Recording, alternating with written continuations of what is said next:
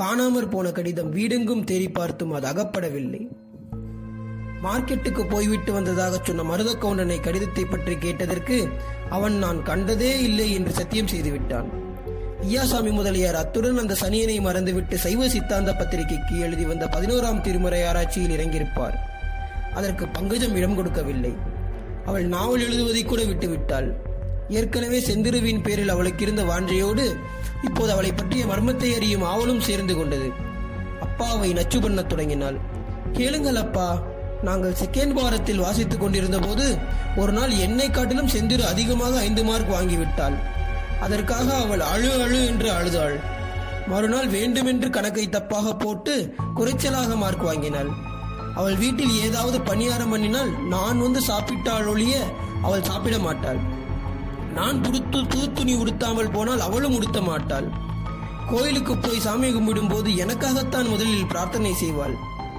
இப்படியெல்லாம் பிராண சிநேகிதியா இருந்தவளுக்கு இப்போது ஒரு கஷ்டம் வந்திருக்கும் போது அதை தெரிந்து கொண்டு ஏதாவது பரிகாரம் செய்யாமல் நான் எதற்காக உயிரோடு இருப்பது?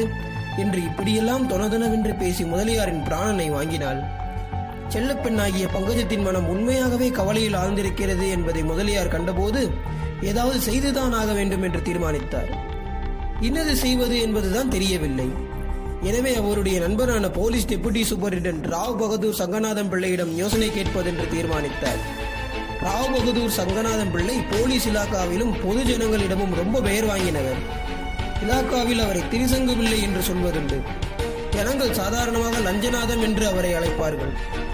அவருக்கு ராவ் பகதூர் பட்டம் எப்படி வந்ததென்றால் கொல்லிமலை பக்கத்தில் ஒரு பிரசித்தி பெற்ற கொள்ளைக்காரனை பிடிக்கப் போய் உயிருடன் திரும்பி வந்த வீரத்துக்காகத்தான். அதாவது அவருடன் போன போலீஸ் ஹெட் கான்ஸ்டபிள் ஒருவன் கொள்ளைக்காரனுடன் நேருக்கு நேர் துப்பாக்கியால் சுட்டபோது கொள்ளைக்காரன் காயம்பட்டு விழ ஹெட் ஹெட் கான்ஸ்டபிள் சுடப்பட்டு இறந்தான். அவன் மனைவிக்கு மாதம் ஒன்பது ரூபாய் பென்ஷன் கிடைத்தது. சங்கநாதன் பிள்ளை சற்று தூரத்தில் மரத்தின் மறைவில் நின்று கொண்டு தப்பித்துக் கொண்டு திரும்பியபடியால் கொள்ளைக்காரனை பிடித்ததற்காக பிரமோஷனும் ராவ் பகதூர் பட்டமும் கிடைத்தன.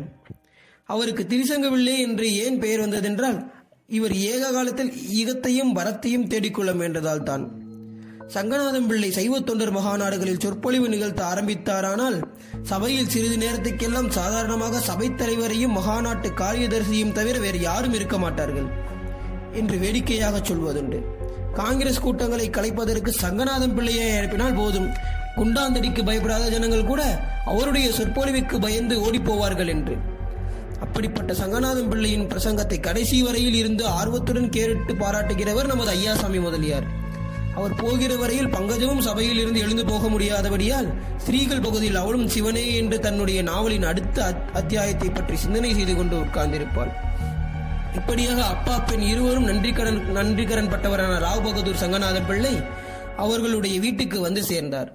முதலில் அவர்கள் செந்திருவை பற்றி மர்மமாக மறைந்த கடிதத்தை பற்றியும் சொன்னதையெல்லாம் அவர் காதில் சரியாக வாங்கிக் கொள்ளவில்லை.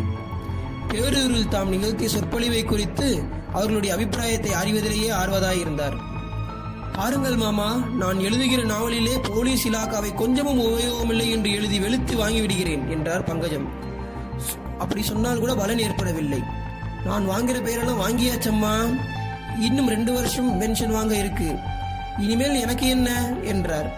கடைசியில் பங்கஜம் மாமா நீங்கள் மட்டும் செந்திருவை எனக்கு கண்டுபிடித்து குடிக்காமல் போனால் இனிமேல் உங்களுடைய பிரசங்கத்தை கேட்கவே வரமாட்டேன் என்று சொன்னதுதான்.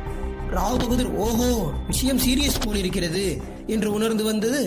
பிறகு பங்கஜத்திடம் எல்லா விவரமும் சொல்ல சொல்லி கேட்டு சிங்கமேட்டு கவுண்டர் காரியங்கள் அவ்வளவு சரியா இல்லை என்று எனக்கும் கூட ஒரு கேள்விதான். விசாரிக்க வேண்டிய விஷயம்தான் என்று ஒப்புக்கொண்டார்.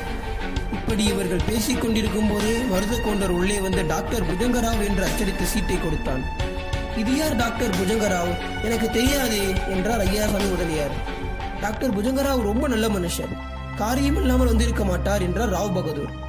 டாக்டர் புஜங்கராவ் உள்ளே வந்ததும் சங்கநாதன் பிள்ளையை பார்த்து திடுக்கிட்டார். அப்போது பிள்ளை என்ன டாக்டர்? இதது இவ்வளவு சவகாசம்? சத்தியாகிரகம் எல்லாம் ஒரு மாதிரி தீர்ந்து போய் விட்டதாக்கும்? என்றார். சத்தியாகிரகம் ஒரு மாதிரி தீர்ந்து போனது போலத்தான். ஆனால் எனக்கு இன்னும் பல நாளைக்கு ஜோலி வைத்திருக்கிறார்கள். மண்டை உடைந்தவனும் முழங்கால் சின்ன போந்தவனும் எலும்பு உடைந்தவனுமாக பதினைந்து பேருக்கு சிகிச்சை செய்து வருகிறேன் என்றார் டாக்டர். டாக்டர் புஜங்கராவ் பின்னர் ஐயாசாமி முதலியாரிடம் தனியாக கொஞ்சம் பேச வேண்டும் என்று தெரிவிக்க இருவரும் எழுந்து அடுத்த அறைக்கு போனார்கள்.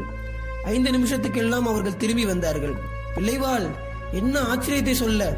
நாம் பேசிக்கொண்டிருந்த விஷயமாகத்தான் டாக்டரும் வந்திருக்கிறார் என்றார் முதலியார். பிறகு டாக்டர் புஜங்கராவ் அன்றிரவு மகுடபதி தன்னிடம் வந்தது முதல் நடந்தது எல்லாவற்றையும் விவரமாக சொன்னார். அவர் சொல்லிக் கொண்டிருக்கும் போதே நடுவில் சங்கநாதம் பிள்ளை விரலால் சமிங்கை செய்துவிட்டு எழுந்து வெளியில் போய் எச்சில் துப்பிவிட்டு திரும்பி வந்தார். கதவுக்கு பக்கத்தில் மருத கவுண்டன் நின்று ஒட்டு கேட்டுக் கொண்டிருப்பதை கடைக்கண்ணால் கவனித்துவிட்டு தான் திரும்பினார். உள்ளே வந்ததும் ஒரு சீட்டில் இங்கிலீஷில் இந்த கடிதம் கொண்டு வருகிறவனை பிடித்து நான் வரும் வரையில் லாக்கப்பில் வைத்திருக்க வேண்டும் என்று எழுதி சுவரில் போட்டு மூடிவிட்டார். முதலியார் வாழ் உங்கள் வேலைக்காரனை இதை கொண்டு போய் போலீஸ் ஸ்டேஷனில் கொடுத்து விட்டு வரச் சொல்லுங்கள் என்றார். அவ்விதமே முதலியார் மருத கொண்டனை அழைத்து கடிதத்தை கொடுத்து அனுப்பினார். பின்னர் டாக்டர் புஜங்கராவ் பாக்கி கதையும் சொன்னார். அன்றிரவு சம்பவங்களை தான் மறந்துவிட்டு தம் காரியத்தை பார்த்து கொண்டிருந்ததாகவும் ஆனால் சப்ஜெயிலில் இருந்து தன்னை வந்து பார்க்க வேண்டும் என்று அடிக்கடி மகுடபதி சொல்லி அனுப்பியதாகவும் அதன் மேல் போய் பார்த்ததாகவும் அப்போது மகுடபதி டாக்டர் அன்றிரவு நான் சொன்னதில் உங்களுக்கு நம்பிக்கை பிறக்காவிட்டால் தயவு செய்து மாஜி சப்ஜெக்ட் ஐயாசாமி முதலியார் வீட்டுக்கு போய் செந்திருவின் கடிதம் வந்ததா என்று விசாரியுங்கள் என்று வற்புறுத்தி சொன்னதாகவும் அதன் மேல் முதலியாரை தேடி வந்ததாகவும் கூறினார். கடிதம் வந்தது உண்மை என்றும் அது காணாமற் போன விந்தையை பற்றியும் முதலியார் டாக்டருக்கு சொன்னார். எல்லாரும் சேர்ந்து ஏதாவது நடவடிக்கை எடுக்க வேண்டியதுதான் என்று ஏகமனதாக தீர்மானித்தார்கள். மகுடபதியை தாமே நேரில் பார்த்துவிட்டு அவனை விடுதலை செய்ய முயற்சிப்பதாக சங்கநாதன் பிள்ளை வாக்களித்து விட்டு போனார். அன்று அஸ்தமித்த பிறகு சப் இன்ஸ்பெக்டர் சங்கடஹரிராவ் நாயுடு எதிர்பாராத விதமாக டாக்டர் புஜங்கராவிடம் வந்தார். என்ன பிரதர் பெரிய இலவா போச்சு. இந்த மாதிரி டிபார்ட்மெண்ட்ல வேலை பார்க்கறத விட நானும் உங்களைப் போல ஏன் மெடிக்கல் காலேஜில் சேரவில்லை என்று டிஃபெண்ட் பண்ண வேண்டியதா இருக்கு என்றார். என்ன நாயுடு காரு என்ன வந்து விட்டது இப்போது? என்று டாக்டர் கேட்டார். அதை ஏன் கேட்கிறீர்கள்? அன்றைக்கு ராத்திரி வந்து கில்லாடித்தனம் பண்ணினான் அல்லவா மகுடபதி என்ற பையன்? அவனால் மெத்- மொத்த தொந்தரவு பிரதர் ஒருவேளை உங்களால் உங்களை பார்க்க வந்திருப்பானோ என்று பார்க்க வந்தேன். இது என்ன கூத்து? அவன்தான் சப்ஜெயிலில் இருந்தானே. நான் கூட முந்தா நாள் பார்த்தேனே. ஆமாம் டாக்டர் நேற்று காலை வரையில் இருந்தான். நேற்று மத்தியானம் ஜில்லா மாஜிஸ்ட்ரேட் கூப்பிட்டு ஜாமீன் கேஸ் ஒன்றும் போட வேண்டாம். இந்த தடவை ஜெயிலுக்கே யாரையும் அனுப்பக்கூடாது. ஆகவே எல்லாரையும் துரத்தி விடுங்கள் என்றார். இந்த பையனையும் வெளியில் அனுப்பிவிட்டேன். இப்போது என்னடாவென்றால் டாக்டர் புஜங்கரா மிக்க ஆச்சரியத்துடன் ஆமாம். இப்போது ஏன் அவனை தேடுகிறீர்கள்? என்று கேட்டார். திடீரென்று நம்ம டெபியூட்டி துறைவாளுக்கு ஏதோ தோன்றிவிட்டது. அந்த மகுடபதியை எங்கிருந்தாலும் கொண்டு வா என்கிறார். நான் எங்கே போய் தேடுறது பிரதர்? இன்னொன்று கேளுங்கள். யாரோ ஒரு மருத கவுண்டர் என்பவனிடம் இவனை பிடித்து லாக்கப்பில் போடும் என்று கடிதம் கொடுத்து அனுப்பினாராம். அவன் எப்படியோ விஷயம் தெரிந்து கொண்டு இன்னொருத்தனிடம் கடிதத்தை கொடுத்து அனுப்பிவிட்டு கம்பி நீட்டி விட்டான். லாக்கப்பில் இருந்த ஆள் வேற வேற ஆளாய் இருக்கவே துரைக்கு என் பேரில் கோபம். நான் என்ன செய்யட்டும் பிரதர்? இப்படியெல்லாம் மல்லாடுகிறதை விட போலீஸ் உத்தியோகத்தை விட்டுவிடலாம் என்று தோன்றுகிறது பிரதர். உங்களுடைய ஒப்பீனியன் என்ன? என்றார் சங்கடஹரிராவ் நாயுடு. இந்த கேள்வி டாக்டர் புஜங்கராவின் காதில் விழவே இல்லை. மகுடபதி எங்கே போயிருப்பான் என்று அவருடைய மனம் சிந்தனையில் ஆழ்ந்தது. செந்திருவை காண வேண்டும் என்று பங்கஜம் துடிதுடித்தாள். அவளுடைய ஆவலுக்கு இப்போது ஒரு புதிய காரணம் சேர்ந்து கொண்டது. அந்த காரணம் மகுடபதிதான் அந்த நிமிஷத்தில் பங்கஜம் செந்திருவை பார்த்திருந்தால் அவளுடைய கஷ்டங்களை பற்றியெல்லாம் ஒரு வார்த்தை கூட கேட்டிருக்க மாட்டாள். அடி பொல்லாத திருடி உனக்கு கதை பிடிக்காது காதல் பிடிக்காது கல்யாணம் பிடிக்காது என்று சொல்லிக் கொண்டிருந்தாயே. கன்னிப்பெண்ணாகவே இருந்து பள்ளிக்கூட மிஸ்ட்ரஸ் வேலைக்கு போவதாக சொன்னாயே. கடைசியில் இப்படி செய்தாய் பார்த்தாயா? சாதுவை போல் இருப்பவர்களை நம்பவே கூடாது. பொல்லாத கள்ளி என்று அவள் கன்னத்தை இடித்திருப்பாள். இன்னும் அவளுடைய கழுத்தை கட்டிக்கொண்டு அடி பெண்ணே செந்திரு அவன் எப்படி அடி இருப்பான்? முதன் முதலில் நீங்கள் எங்கே பார்த்து கொண்டீர்கள்? யார் முதலில் பேசியது? நீயா அவனா? நீ என்ன சொன்னாய்? அவன் என்ன பதில் சொன்னான்? எல்லாவற்றையும் ஒன்றுவிடாமல் சொல்ல வேண்டும். இல்லாவிட்டால் உன் தலையில் மூன்று குட்டு குட்டுவேன் என்று உண்மையாகவே தலையில் குட்டி காட்டியிருப்பாள். இப்படியாக செந்திருவிடம் பேச வேண்டும் கேட்க வேண்டும் என்று நாம் பங்கஜத்திற்கு ஆவல் பொங்கிட்டு மேலே நாவல் எழுவ எழுதுவதற்கு கூட அவளுக்கு ஓடவில்லை. நாவலாவது மண்ணாங்கட்டியாவது. தன்னுடைய சிநேகிதி இணை பிரியாத பள்ளிக்கூட தோழி கதை காதல் என்று பேசினால் பிடிக்காமல் முகத்தை சினுக்கியவள் அவளல்லவா இப்போது பெரிய கதாநாயகியாகிவிட்டால் செந்திருவுக்கு ஒரு காதலன்.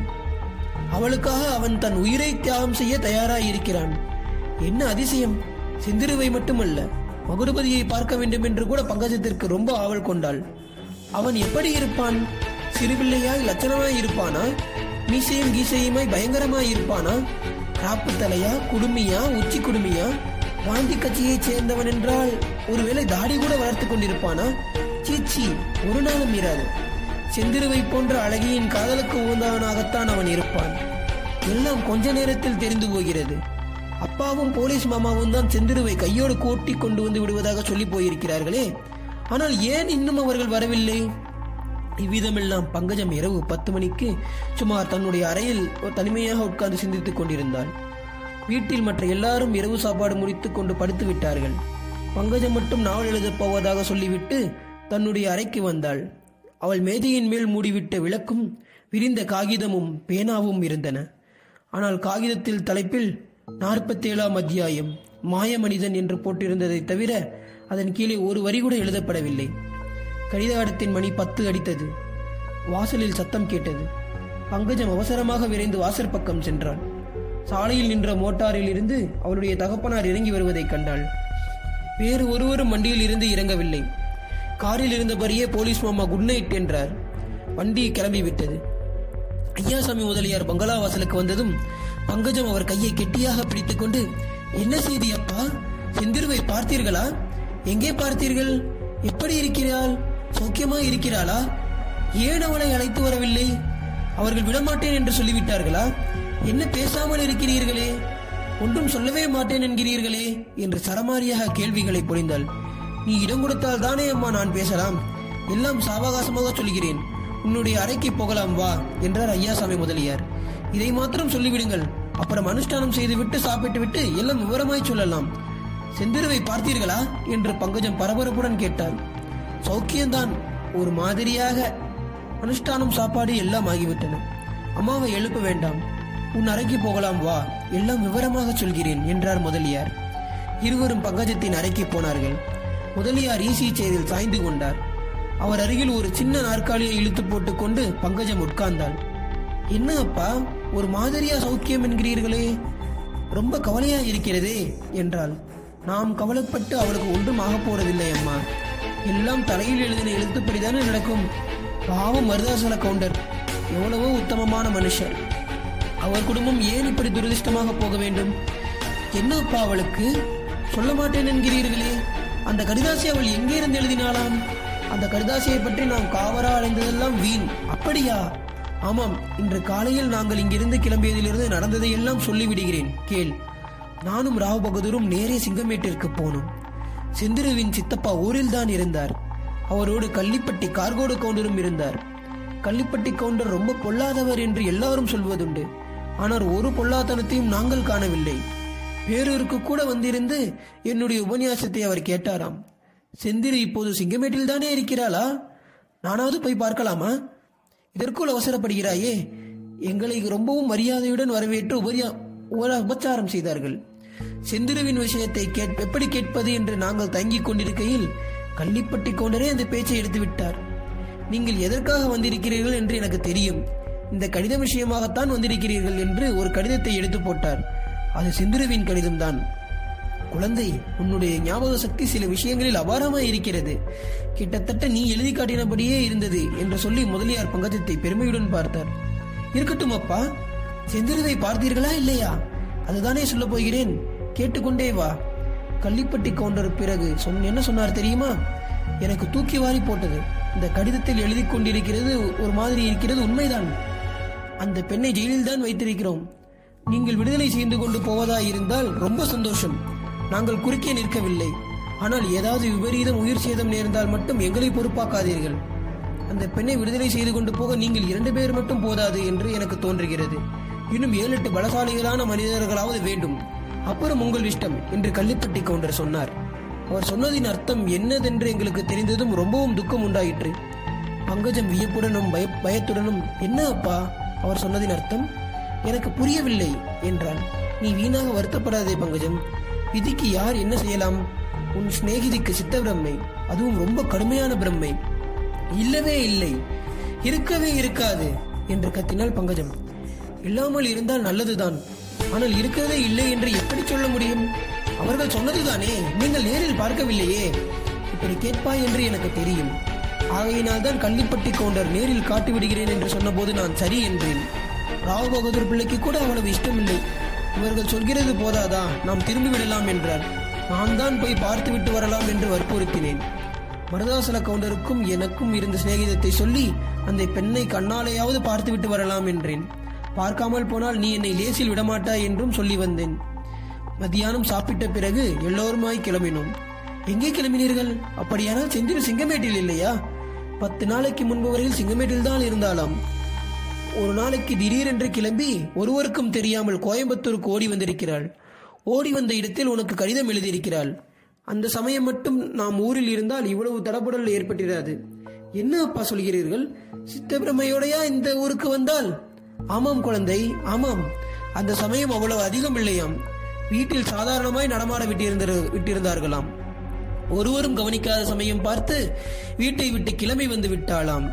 பெரியனன் என்கிற அவளுடைய வீட்டு வேலைக்காரன் அவளை தேடிக்கொண்டு கிளம்பி வந்து ரயில்வே ஸ்டேஷனில் அவள் ரயில் ஏறுகிற சமயத்தில் கண்டுபிடித்தானாம். இரண்டு பேருமாக இந்த ஊருக்கு வந்தார்களாம். இங்கே சிங்கமேட்டு கவுண்டர் வீட்டுக்கு மெதுவாக தாஜா பண்ணி அவளை அழைத்துக் கொண்டு போனானாம் அந்த பெரியண்ணன். வீட்டின் கதவை தாழ்பால் போட்டுவிட்டு அந்த வீட்டிலேயே அவள் ராத்திரி இருக்க வேண்டும் என்று சொன்னதும் தான் கத்தியை எடுத்து அவனை குத்திவிட்டாளாம்.